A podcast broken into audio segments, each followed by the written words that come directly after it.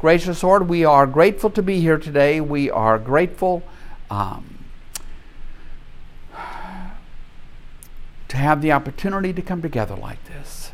As your people, bound together in fellowship, in Christian love, studying your word, wrestling through the hard parts, enjoying the parts that are more straightforward and we just pray, as we do each week, that your Holy Spirit would guide us and shape us um, uh, going forward. Because really, really, in the end, we all do desire to be ever truer disciples of Jesus Christ. And it's in His name we pray. Amen. Okay, so I think everything's working. True, Patty? We're on. Okay. So where I want to, where in, oh, hi Andy. So um, I want to start in chapter 14. Okay?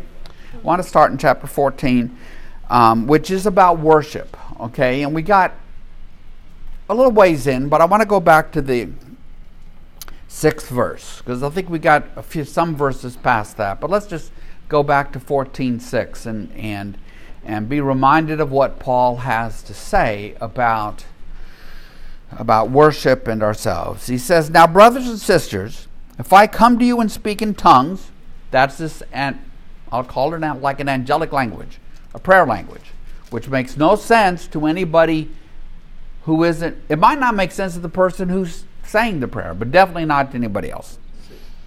If I, 14 6. If I come to you and speak in tongues, what good will I be to you? It'll be like somebody showing up here and speaking a language that none of us know. There must be some, right? If I come to you and speak in tongues, what good will I be to you unless I bring you some revelation or knowledge or prophecy, some word from God, something, or word of instruction, something that you can understand? Right? And, and, and learn from, take to heart. Um, even in the case of lifeless things that make sounds, such as the pipe or the harp, how will anyone know what tune is being played unless there's the distinction in the notes? I just thought of the old song from the 40s. I think it was called Johnny One Note. That's all he could sing was one note? Well, he could hardly sing a song, right, if all he could sing was one note. Again, if the trumpet does not sound a clear call, who will get ready for battle? Nobody. I was in the military. Just, oh gosh, I remember going to summer camp and that cross cross the loudspeaker that play the recording of, of Reveille at some abominable hour like 5.15 and you had like six minutes to be down dressed for physical training those who know me know that that was a difficult period in my life so it is with you. Unless you speak intelligible words with your tongue, how will anyone know what you are saying? You will just be speaking into the air. Undoubtedly, there are all sorts of languages of the world, yet none of them is without meaning. Acts 2. On Pentecost, what happens is not this type of tongue speaking, though people, people get this confused. What happens in Act 2 is the Holy Spirit arrives and everyone stands up and they start speaking in actual languages then that they don't know. And think of it as what? Think of it as the reverse of what happens at the Tower of Babel in Genesis 11. At the Tower of Babel, God scatters the people and gives them all these different languages, right? But on Pentecost that day, everyone can understand these they, they, they all hear the people outside. They hear their the good news spoken in their own language by people who who can't know it. It's the work of the holy spirit. It's a sign that the holy spirit has arrived. This is different. Nobody understands this tongue speaking. It's a private thing. It's a private thing.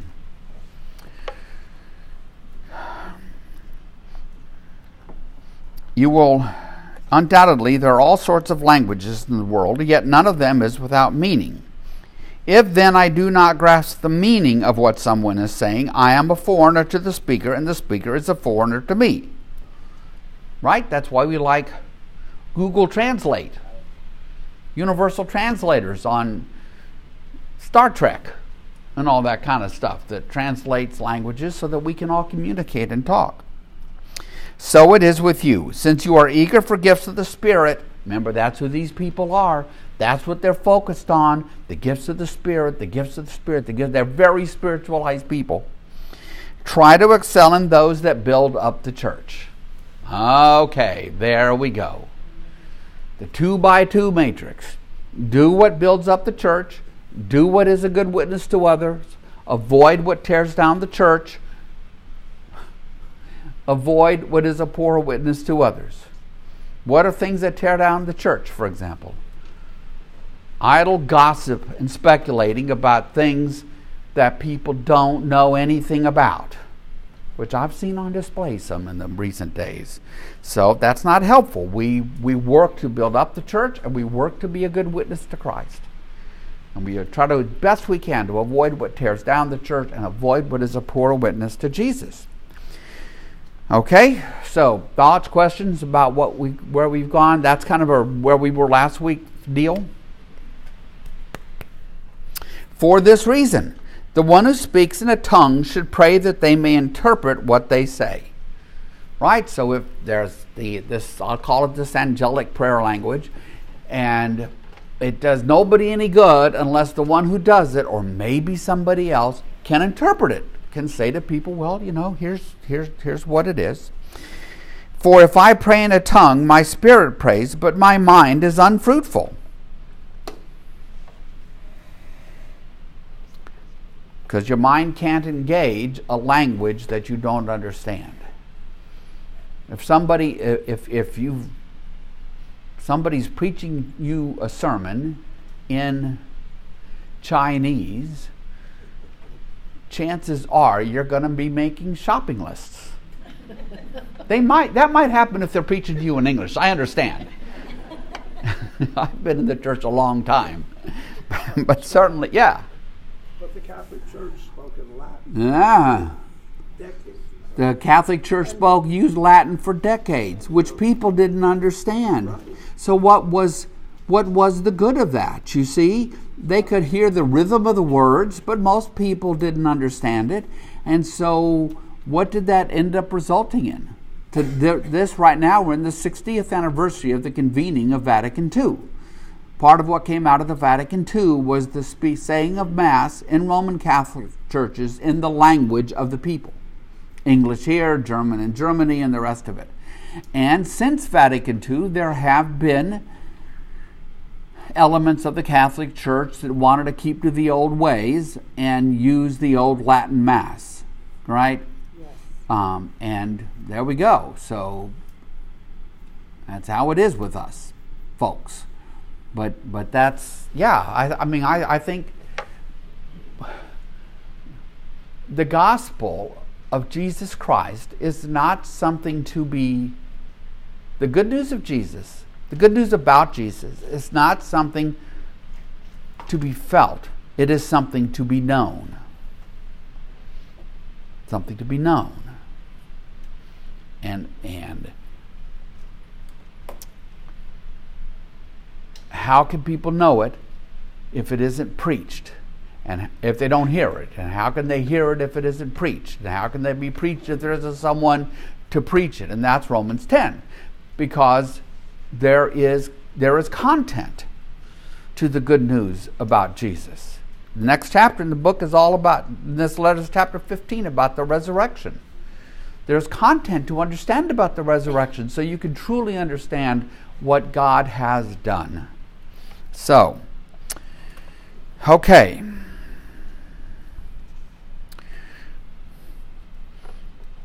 Verse 13. For this reason, the one who speaks in a tongue should pray that they may interpret what they say. For if I pray in a tongue, my spirit prays, but my mind is unfruitful. So what shall I do? I will pray with my spirit, but I will also pray with my understanding. I will sing with my spirit, but I will also sing with my understanding.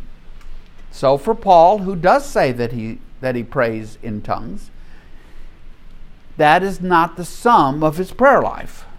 He will he will pray in tongues, but he will pray intelligibly.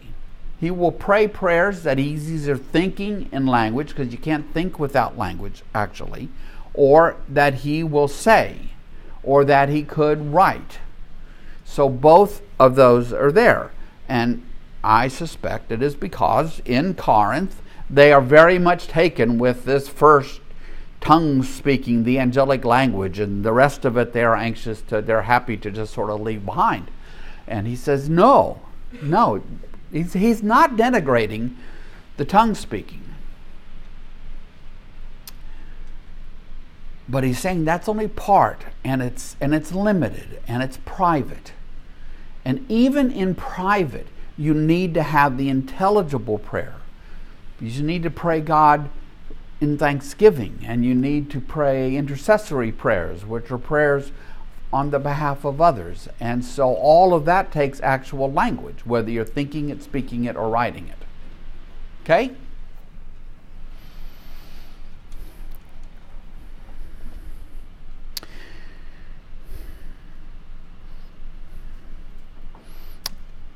Verse 16. Otherwise, when you are praising God in the Spirit, how can someone else who is now put in the position of inquirer, say amen to your thanksgiving, since they do not what, know what you are saying. Isn't that interesting? Right? That's interesting. I mean, it makes sense. He's saying, look, if somebody is there and you're all gathered together and they launch into their tongue speaking, well, you can't very well say amen when they finish because you don't know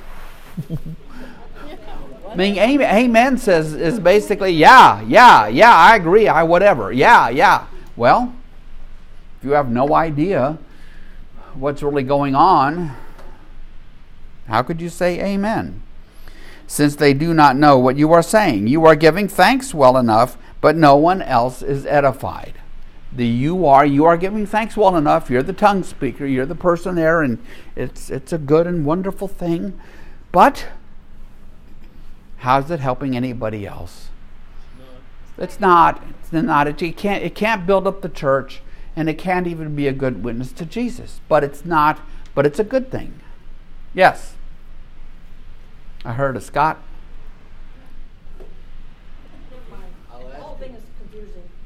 Oh well. Oh, okay. I'll, I'll come back. We'll, we'll talk about how it's confusing.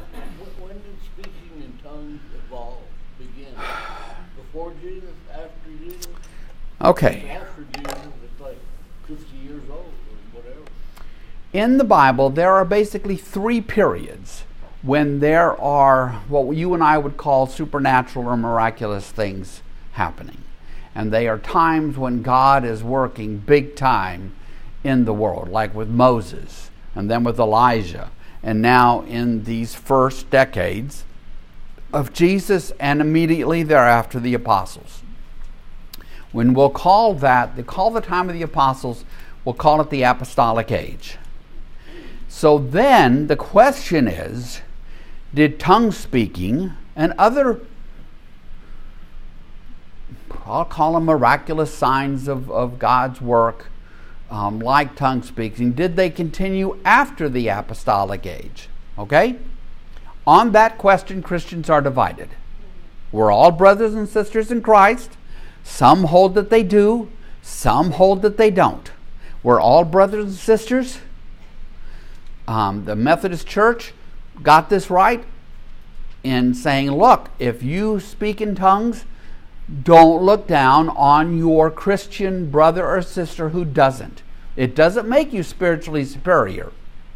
And to the ones who believe that it ended in the apostolic age, be modest in your certainty, maybe. Be humble. Okay? Because, gee, there are things we probably get wrong. That's when it began.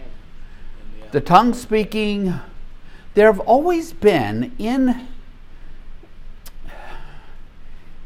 in really in religions across the globe, there have been these these mystical states that people can put themselves in.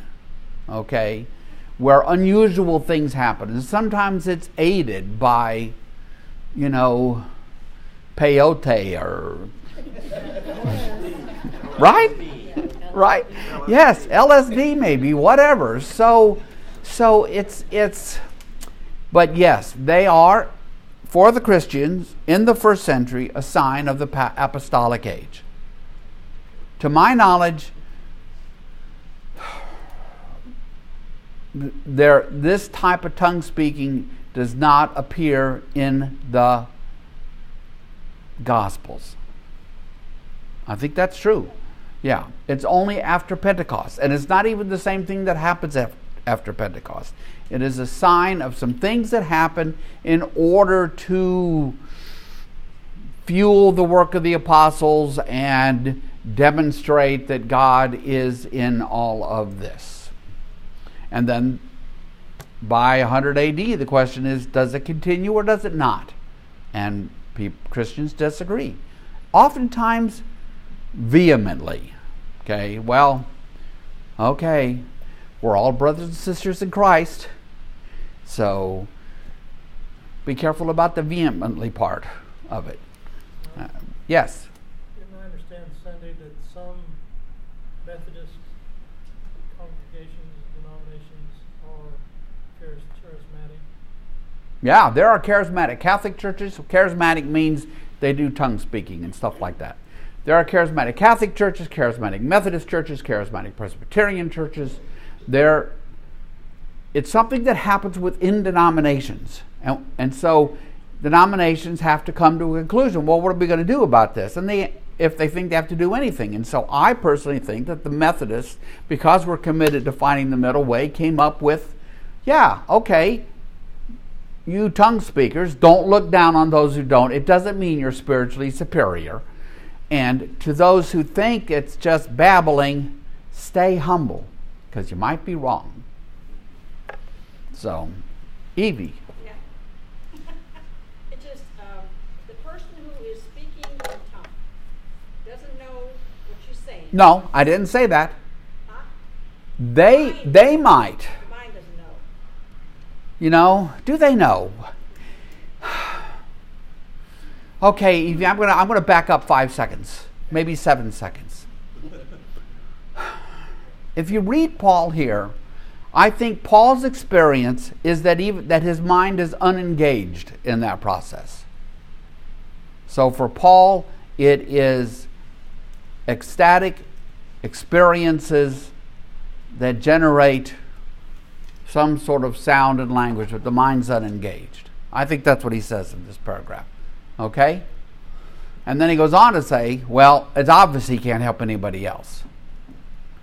It, it might, I mean, there's reasons that he would engage in it, right, Paul? Um, N.T. Wright has said that he has, that, that he has spoken in tongues. This is not something I've ever come close to, close to experiencing, but I will be respectful of those who do, because otherwise I'm driving deeper and deeper divisions where they really don't need to belong. This is this whether tongue speaking is genuine or not is not one of the essentials. So, tongue speaking in our day. No, I have no no no no question if it was genuine here. Does that make it less confusing, Evie? Oh, yeah. Okay, yeah, sure. I shouldn't have even asked that last question, should I? so he says finally to them, he says, You are giving thanks well enough with your tongue speaking, but no one else is edified. I thank God that I speak in tongues more than all of you. Why? Why would he say that? I think he, I think, I think he sees value in it. I think for him, it is a way for him to engage in, in communion with God at a deep level. Right? Speaking in tongues, you think he knows what he's talking about? I do think he knows what he's talking.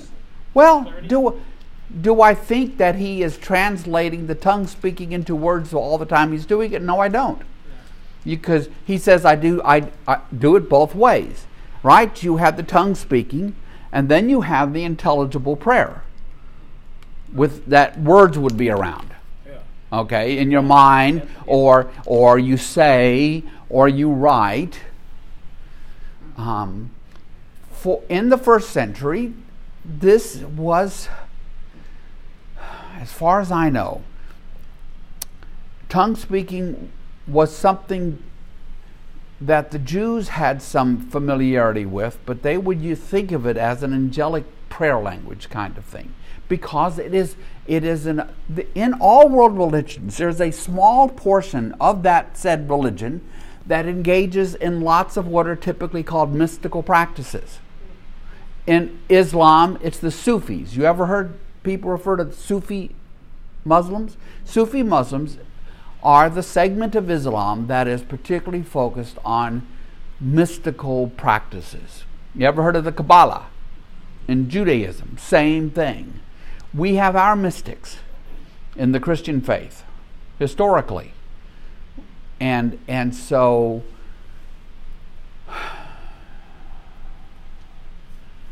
I think for our purposes,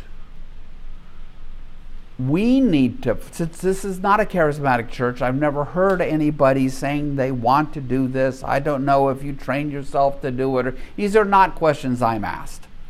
I'm asked a lot of questions, but not, but not these. And so, what do we take away from a passage like this? What do we take away? That what we do in the church needs to help others, it needs to edify others. We need to build up the church. We need to be a good witness to Jesus. If you're just draw if let's say you stand up and you want to speak and you're droning on meaninglessly for minute after minute after minute and people are tuning out, tuning out, tuning out, you need to catch your breath and sit down. Because you're not helping anymore. I don't know. That's one way I might, I might, you know, Paul is very much focused on what? Building up these churches. And the Corinthians are very much focused on each of them building up themselves. Isn't that a form of control when you, when you continue to just dialogue and dialogue and dialogue and You mean just talk and talk and talk? that and, and also focus on the, the one thing that you know is totally Sure, it can be a form of control, and it's just not how. What will build up the church? What will be a good witness to Jesus? That's Paul. That's this section. And he's trying to get them off the tongue speaking, not because it's bad, but because that's all they're focused on. How can you edify others if that's all you're focused on? Okay, Just quickly, I've had Pentecostals say that they think that speaking in tongues is a form of praise from them to God. And then they would say to me, much like you sing hallelujah, hallelujah. Right. So you've you've you've had Pentecostal friends who say to you it's a way that they praise God much like we would say hallelujah. The difference is hallelujah is not unintelligible. It's just it's just Hebrew. Right? So so, so that's the difference. But are the Pentecostals our brothers and sisters in Christ? Yes. In fact, are the Pentecostals Wesleyan cousins of ours as Methodists? They are indeed, which we will talk about Sunday week in my class.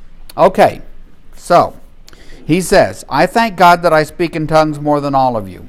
But in the church, I would rather speak five intelligible words. It could be any number. Five. Five intelligible words to instruct others than 10,000 words in a tongue. Why? W- Because you, you hear him saying, Look, Corinthian people, I know that you're really into this, but just, just do it at home. It's not, you're not going to help anybody here. Speak to one another. Learn. Remember in the letter he said, I, I want to give you milk. I want to give you meat, but I have to give you milk because you're just, you're not growing in your faith. You're too focused on all this stuff that doesn't get to the heart of the good news about Jesus. You're cheating yourselves by focus on these ecstatic practices, these spiritual practices. Not that they're bad, but they've they're completely out of proportion for the Corinthians. Okay. I've noticed lately that I'm using my hands to speak more and more. I, I attribute that to my time on Staten Island and all your Italian friends. I came home from Geno's and I can't control my hands anymore. So he said, he so now listen, he, he now he turns a little bit harsh. You would not want this said to you. Brothers and sisters, stop thinking like children. In regard to evil, be in infants, sure. You don't need to get schooled in evil. That's the stuff that happens after midnight. In regard to evil, be infants. But in your thinking, in your thinking, be adults. One of the great sadnesses of the Christian church in America is that in response to attacks a hundred years ago, many portions of the American church sort of closed in and sort of closed their minds and started to print up bumper stickers that said like the bible says that i believe it that's it. And and that's not enough. It's not enough. We are adults. We come to scripture this stuff written 2000 years ago and paul would not write the same letter to us today. So there is real adult type glorious work to be done in trying to hear Paul well and then and bring it forward to our day now. But there was a great book written by a Christian historian named Mark Noll about 20 years ago called The Closing of the Evangelical Mind. And he just said, you know, we, we've got to head in a different direction because we are just we are just losing our witness to the world and um, I think that's I, I think that's true. So he says, in regard to evil, be infants, but in your thinking, be adults. Romans 12, 2. Be transformed by the renewing of your minds. He could use he could be talking by the lots of things, by the renewing of your minds, so that you will know what the will of God is what is good and pleasing to God. Right? These are things to be known, not, not just felt. We live in a time full of feelings. Well, feelings are great. Feelings are real. I, I get all that. But, but we're adults. And, and particularly at St. Andrew, because St. Andrew is filled with a lot of educated, thoughtful people. If we took up all of the years of post high school, post college education at St. Andrew and added them up, it would be a staggering number. So we can do all this work, right? We can do this work, and, and Paul wants us to. He says, In the law it's written, with other tongues and through the lips of foreigners I will speak to this people, but even then they will not listen to me, says the, says the Lord. The Corinthians, I think Paul would basically say they're not even listening to me. They're not even listening to me. You can hear God speaking in lots of ways. I'm taking Monday class through Isaiah. Many, many powerful passages in Isaiah. Um, uh, this is one of them from Isaiah 21. God speaking to his people through other people, um, and they don't hear him. It's a little bit like in the opening chapters of Romans, Paul is writing to his Jewish brothers and sisters, and he's talking to them about the Gentiles, and he says, I'm going to paraphrase to the nth degree. He says, if you have this idea that you are ethnically special because you have the blood of Abraham flowing through your veins. However, look at the Gentiles. They've never been given the law. They don't know what the law of Moses is. They don't even know there is a law of Moses. And yet they so many of them keep it better than we do. That's a word of wow. No wonder he got chased out of, you know, synagogues from place to place, right? That, that's a hard word, but it's a word they needed to hear. This passage from Isaiah is spoken to a people, God's people, called to be God's people to accomplish a purpose, right? Not just for themselves, but for the sake of the whole world, who would not listen to God and ran away from God and ran into the arms of all these pagan gods and goddesses. And the Corinthians, I think, are very. Why do I? I read this letter. I think they are very, very self confident in their hyper spirituality. And I think Paul's very frustrated by that.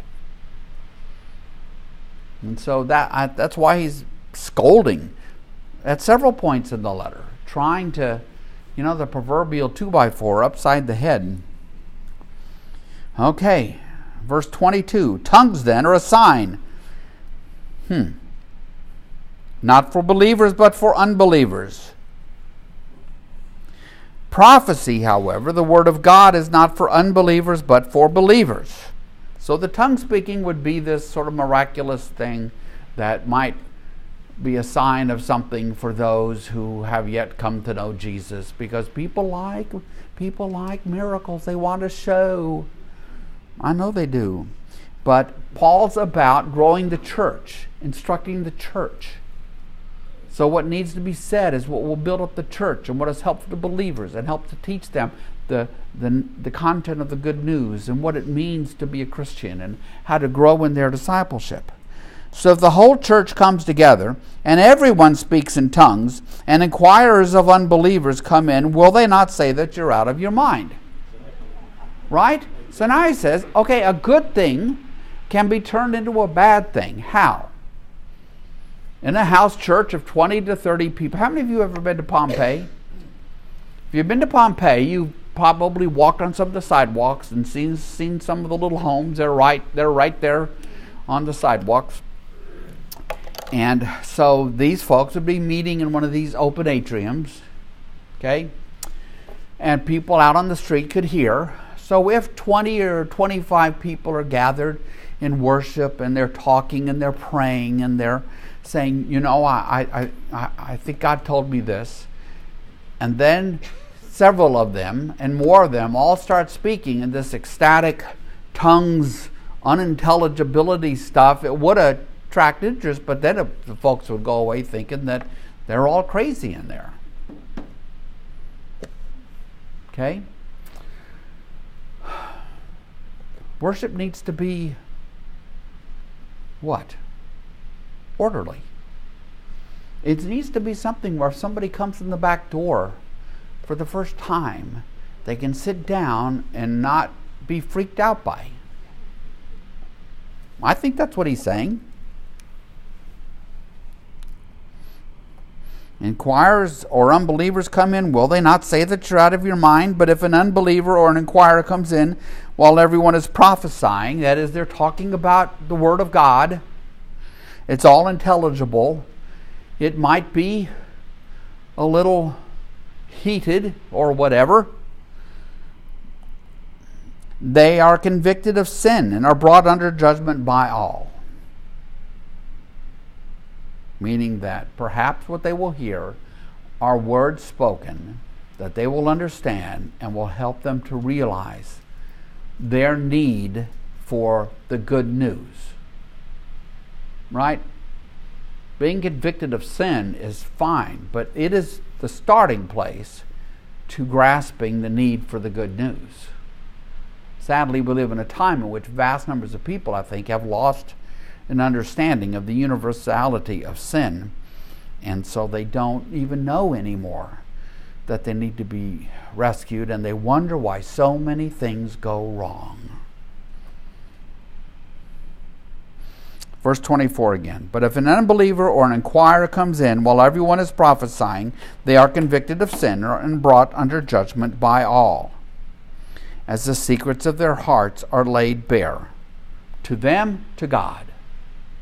Doesn't mean they walked in the door and fell on their knees and started spilling everything that they had. You can't mean that. It's not what people do. Paul's driving home the importance of this old word. I heard that and I was convicted. right? Didn't use that word very much in my Episcopal upbringing, but in my Methodist time in the last 50 years, you know, I've been a Methodist for 50 years, more than 50 years. Heard, heard that word from time to time. And um, I know my Baptist friends hear that word.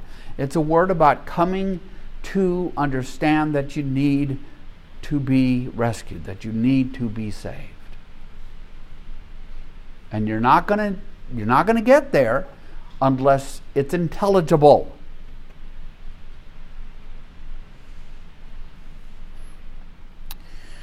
So they will fall down and they will worship God, exclaiming, God is really among you.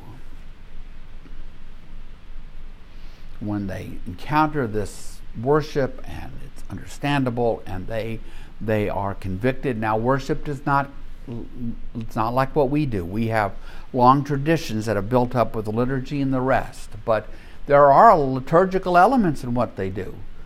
Remember in 1 Corinthians 17, we encountered the communion liturgy that's basically the same as we use today. There are other pieces of that that go back to the first century, like that. So, all right, how are we doing? We're cool? Okay. Fire away. Fire away. okay. What then shall we say, brothers and sisters? When you come together, each of you has a hymn. Might be a psalm, might be something else. Set to music, perhaps, a tune. You know, John Wesley, as I understand it, never actually wrote any music. He wrote words and then found tunes to set them to. Or a word of instruction. That's always good. As a teacher, I like that. A revelation. A tongue or an interpretation. He isn't leaving tongues out. He just wants what would my what my my dear mother would say, all things in moderation. Everything must be done. How? So that the church may be built up. If, if anyone speaks in a tongue, two or at the most three should speak, one at a time, and somebody has to interpret. That's orderly. That avoids chaos. Brother Tom, Sister Sally, and Brother Barnabas want to speak in tongues, and they do. Well, they do it one at a time, so it doesn't get chaotic. And somebody has to interpret, or it does no good for anybody else in the gathering that they have in somebody's home.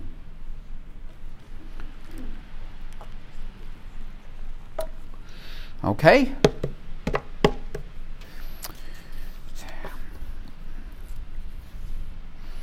Verse 28 If there is no interpreter, the speaker should keep quiet in the church and speak to himself and to God. In other words, if there isn't somebody there to interpret the tongue speaking for everybody else, just keep it to yourself. I don't know. I, I sort of I sort of I sort of get this myself. Scott, Yes. if I'm speaking in tongues, I assume I know what I'm saying to God. Why do I need an interpreter? Why can't I interpret it to the group after I speak in tongues? Well, okay, so I okay, so the question is if do, does the tongue speaker know what they are speaking? It seems to me that Paul in these passages is a little bit both ways. And I would fall on the side of the prayer language being an unintelligible praise language even to the speaker. That's why they can't. And that's why they they need this interpreter. But the interpreter, well, It's somebody else. And so yes. Now, in the very few experiences I have in charismatic churches, the interpreter, the, the tongue speaking is never something interpreted as being terribly specific. You know, like, Brother John, would you park your car somewhere else next Sunday, please?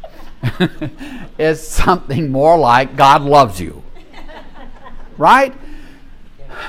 So, I, you know, this is, This is why what I want you to take away from this section is the need for worship to not be chaotic, to have some order and structure to it in such a way that it builds up the believers. Um, one great theologian of our day calls worship God's gymnasium, where God works on us to build us up and teach us and shape us, and um, that it's not a place for chaos. It, it, the worship itself, the corporate worship, corporate by meaning involving communal worship, should be something that attracts outsiders, inquirers, in current parlance, seekers, not drives them away.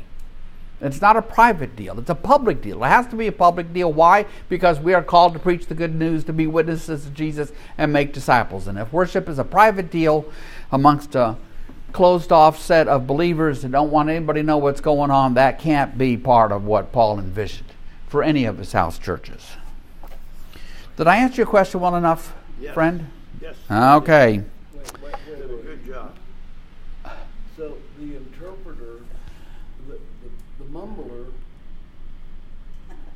The tongue speaker, don't say mumbler, the tongue speaker, Andy. The tongue speaker doesn't know what he's saying. Yeah.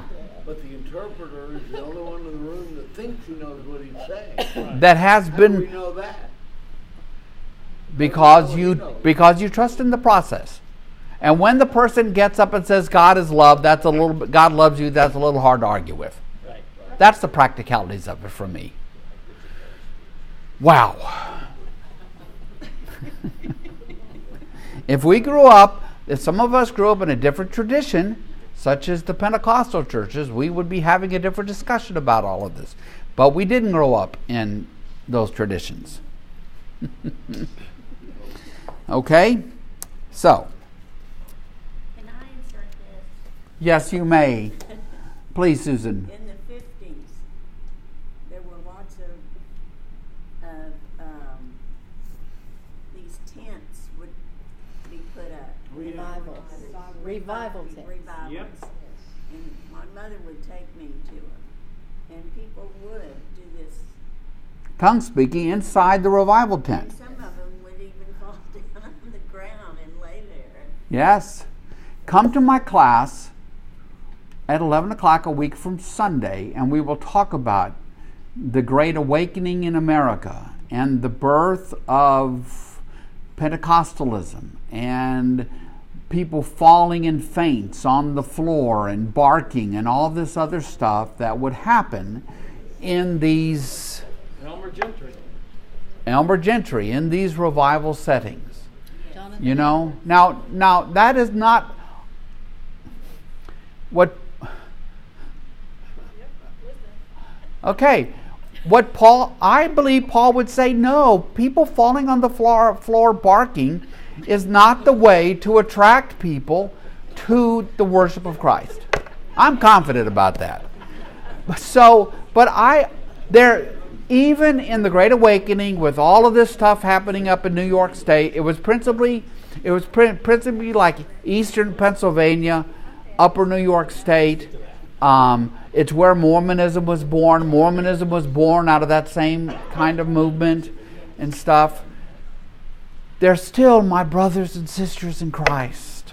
Okay, that the brother, the family of Christ is a really, really big tent. And so, if there's things that I don't understand, maybe, and Jesus will straighten me out about someday, that's okay. But I do think what Paul is focused on is order, the avoidance of chaos, because the Corinthians are too consumed with these their hyper spiritual sense of what it means to be a Christian. Scott, how do you know if they're sincere or just crazy? It's not uh, it's not up to me to make that judgment. Yeah, but how do you, I, I don't have to make that judgment.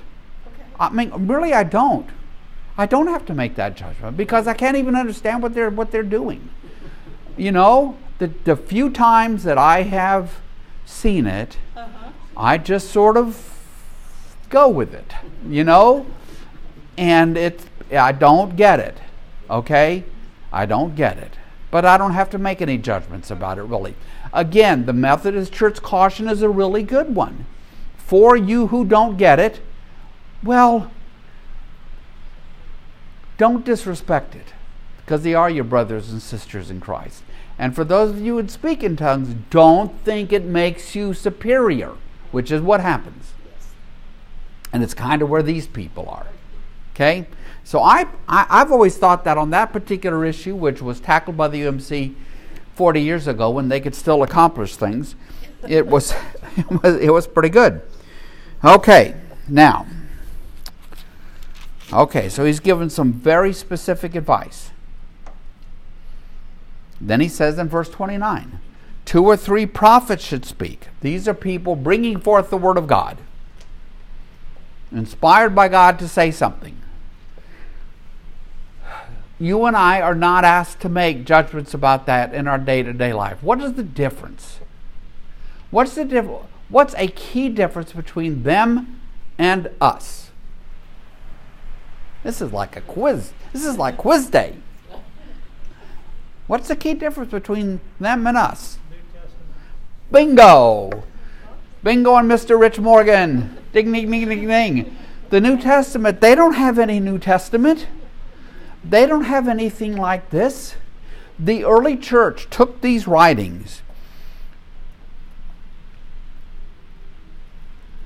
and embraced these writings and none others, though some of the others were good candidates, embraced these writings as sacred and inspired and the revelation of God in a way that no other writings are.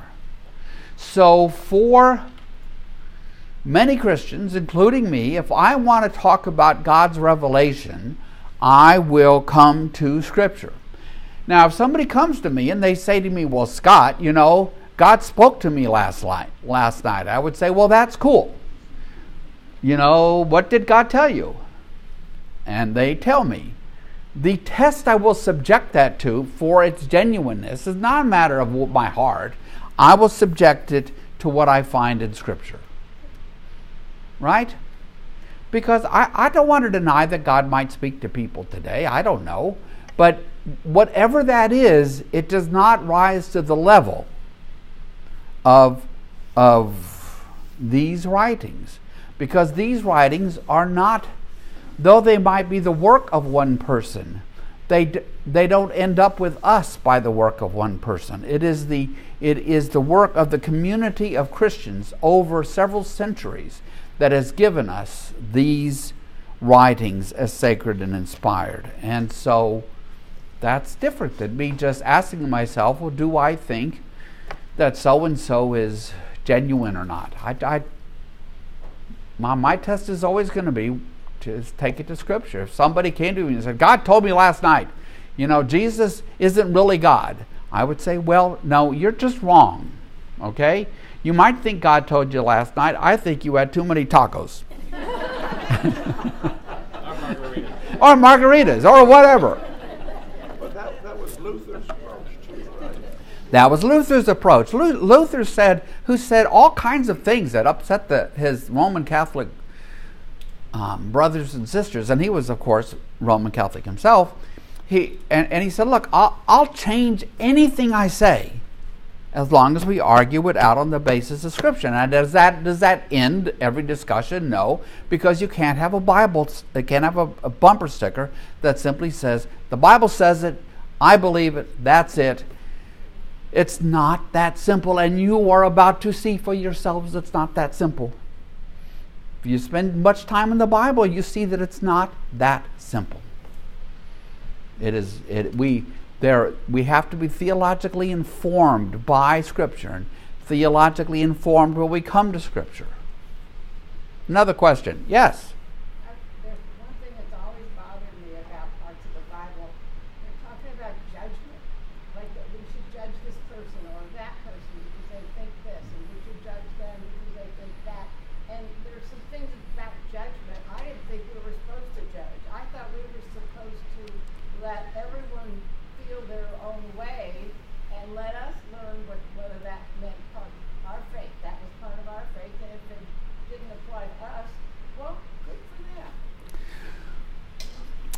Okay, so judgment. What do we mean by judgment? And, and is it just everybody feeling their own way forward? There are different ways to think of the word judgment. So if you take like the judgment that should be left to God, which is basically the condemnation of a person, that really should not be something that we do, right? Because we we will chances are we're going to get it wrong.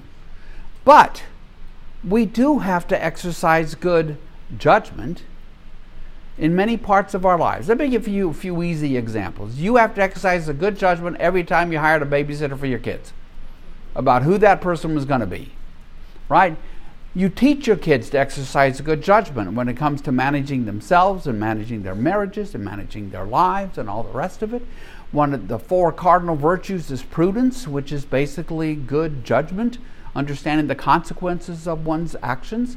And when it comes to the Christian faith, there are essentials that we all need to agree to. And if you meet somebody who says, well, ah, ah, ah, ah, I don't think Jesus is God, we should not merely send them on their way with a hidey ho. We should, well, let's talk about that. Let, let's sit down and talk about why that is one of the essentials of the Christian faith and what happens if you follow that all the way to its conclusion. That's what the great creeds do Apostles' Creed, Nicene Creed. Those provide the essentials for the, for, the, for the faith. And when Paul says be thinking adults, what he means is okay, be smart enough to learn what is essential and what isn't. It is essential to know that Jesus is fully and completely God, though not all of God. It's not essential to settle the argument about whether you baptize infants or eight year olds, which has been with us now for 500 years. It's not essential to, uh, to, to, to settle the differences between exactly how we understand communion. It's important, but you see that essential pile is actually kind of small. It's not a big pile, it's a, it's a smaller, profound, but essential pile. So is that helpful? Okay. So so what Paul wants us is to be discerning and too often Christians get in big fights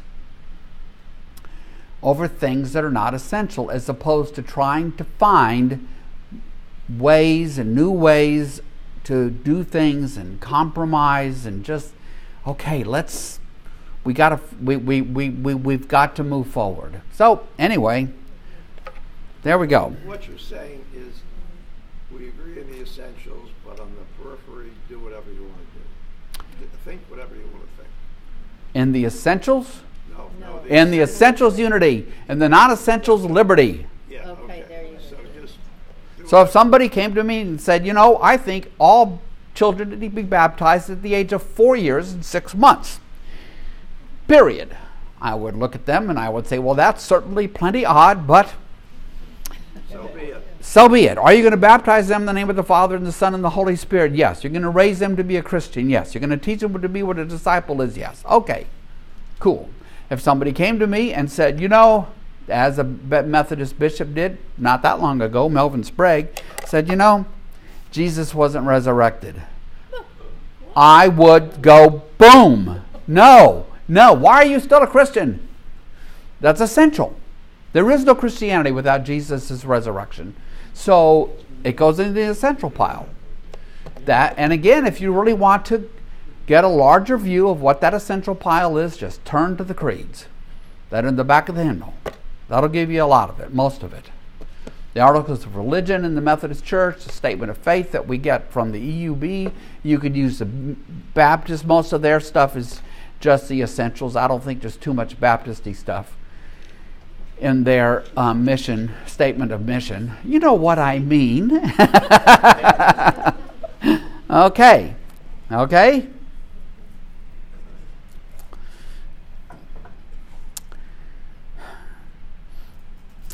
Verse 29. If two or three prophets should speak, and the others should weigh carefully what is said. And if a revelation comes to someone who is sitting down, the first speaker should stop. That's very specific. isn't it? This is a man writing to people he knows. He knows all the people in these house churches. He is giving them as specific instruction as he possibly could. It's sort of like when somebody walks out on Easter morning and tells everyone to scoot closer together, please. It's that it's that specific. He says, For you can all prophesy in turn so that everyone may be instructed and encouraged. Don't all stand up and start telling everybody what you want everybody else to hear at the same time because then what happens? You won't nobody will hear anybody. Orderly. Some structure around it. The spirits of prophets are subject to the control of prophets if you think you're bringing a word of god you've got some control over when and how you say that for god is not a god of disorder but of peace as in all the congregations of the Lord's people. Peace, not chaos. There is chaos, and then there is God's creation. God's creation is not about chaos. Our lives should not be about chaos. Our worship should not be about chaos and disorder. Okay? Scott, you remember I told you that I, I went for a couple of months to a charismatic church. Yes. And to me, I found it often chaotic because one, it was a large church too. Big big church. That one would get up and speak. Okay. in Tongues and I'll You're- be honest, coming from, I came straight from being a Catholic to that. Yes. And I almost freaked out. So Patty's telling about an experience she had in a and when she, having grown up Roman Catholic, she went to a church that was charismatic, and it freaked her out because it wasn't orderly. It wasn't orderly. I found, and I, I believe I, I had a rel- very close relative who was, was so important to him to be able to have the gift of tongues. He felt even as strong as a Christian he was, if that didn't happen to him, he was never going to be kind of enough. And then he did get to speak. He's no longer with us in tongues. So I almost feel like Paul is telling these folks. And again, I do believe definitely back in this day, this was obviously this was a huge problem. We are taking a lot of time going over this tongue speaking stuff. A lot of problem lot. in Corinth, in Corinth. not necessarily the other churches. Well, I, this is as you were doing this all today. The one thing that kept coming to me was he was telling them like, you know, everybody has their own gifts. None's better than somebody else's. And it reminded me of Ephesians where he said, you know, our, we are saved by grace of God.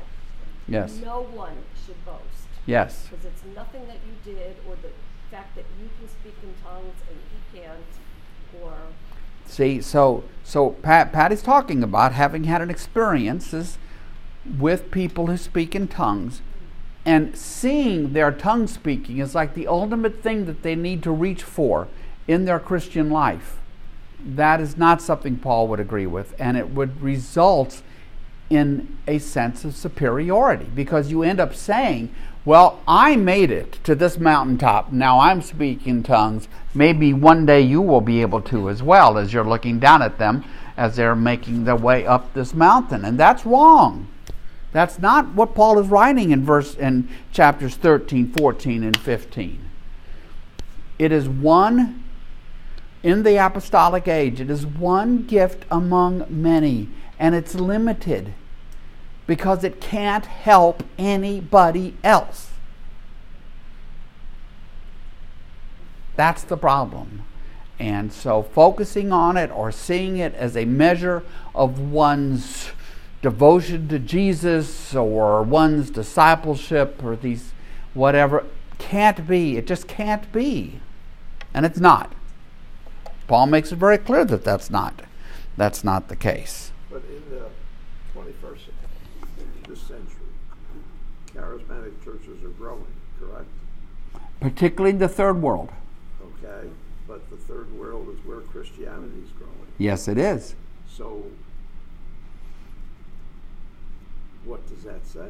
Well, what so so people are believing in the charismatic approach to their religion. you know life. in in the third world Christianity is growing. 70% Char- yeah, charismatic churches are much more common in the third world, Africa, Asia, and so on. Um, I, I think one one advantage that they have in their whole approach to this is that we Westerners have largely lost any sense of something larger than ourselves. They have they do not. They have a they have a strong sense of something just on the other side of the veil. We Westerners we we've kind of lost a lot of that. I heard people talk about that in the context of Harry Potter. At least one of the things Harry Potter brought was the sense that there is a world beyond the world that I'm seeing and touching right now. So, and I, I think that if I were to visit charismatic African churches and they asked me, I would keep my mouth shut until I was asked. That's always good advice. If they asked me, I'd say, read 1 Corinthians 14, find ways to keep it orderly, not chaotic, and understand that what you do needs to be intelligible to yourselves and to others. Because it's easy to get consumed with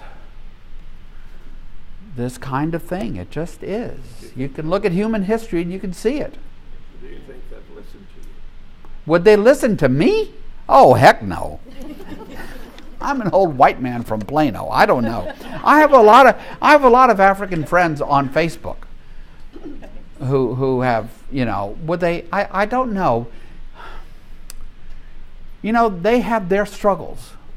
We have our struggles. We we struggle against a secular culture that wants a lot of which wants nothing to do with us.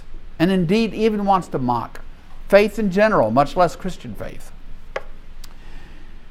In Africa, you, you listen to the bishops down there talk, they say, Our struggle is against Islam. And it's a struggle over lives. It's a struggle over lives. So when you talk to us about doctrine and all these things that you want to do, we, we, we, have, to, we have to struggle against Islam every day. Nigeria, an example. You know, Nigeria is going to be one day it's going to surpass us in size in population. There's about 230, 240 million people in Nigeria now. And so the Christians in Nigeria are in a day to day struggle against Islam. And sometimes that is fought, sometimes it's actually fought. And so I'm not going to tell them. You know, and it, it is again, let's just say you you do your worship in a way that isn't consistent with 1 Corinthians 14. Well, I don't necessarily need a bunch of people going through my life telling me all the ways in which I'm not consistent with this and that in the New Testament either. We're, we're, what does Paul say? He says, I see in the glass dimly now. We understand things dimly. We're called to understand better, we're called to think better, but we need to be humble. Peter writes, Be prepared to offer a reason for the hope within you, but do it with gentleness and reverence, humility. Those are the words to keep in mind. And if we all did that, I think we would be much better off. And so look, it is 115 and Good place to stop. good place to stop. Yeah, yeah. Yeah. If you'd read ahead, you can see that I'm gonna. I no, I'm gonna help you with. I'm gonna help you with that next paragraph. Come next week. Next week, baby. Next week. You don't have to cut it out of your Bibles, but we'll talk about it next week. Maybe. Okay, I'll I'll I'll, I'll, I'll try to be helpful for those who are going to anxiously look ahead to next week.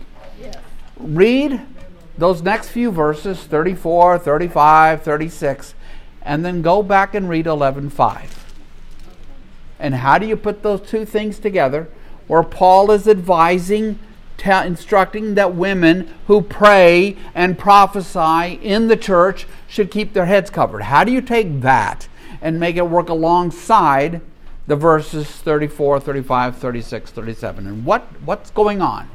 So tantalize your mind with that, and we will come back next week and talk about it. How about that? Okie dokie. So, would you pray with me? Gracious Lord, wow, it's a journey through these letters, and and it's a journey to try to un- hear Paul well, talk about it in the context of his day, talk about it then in the context of our own. But this is glorious work. This is just glorious time that we spend together doing this. For it's through this that we can grow as disciples and come to a deeper understanding, hopefully greater humility, and more sure of the truth of the gospel about your Son, Jesus Christ. And it's in His name we pray. Amen.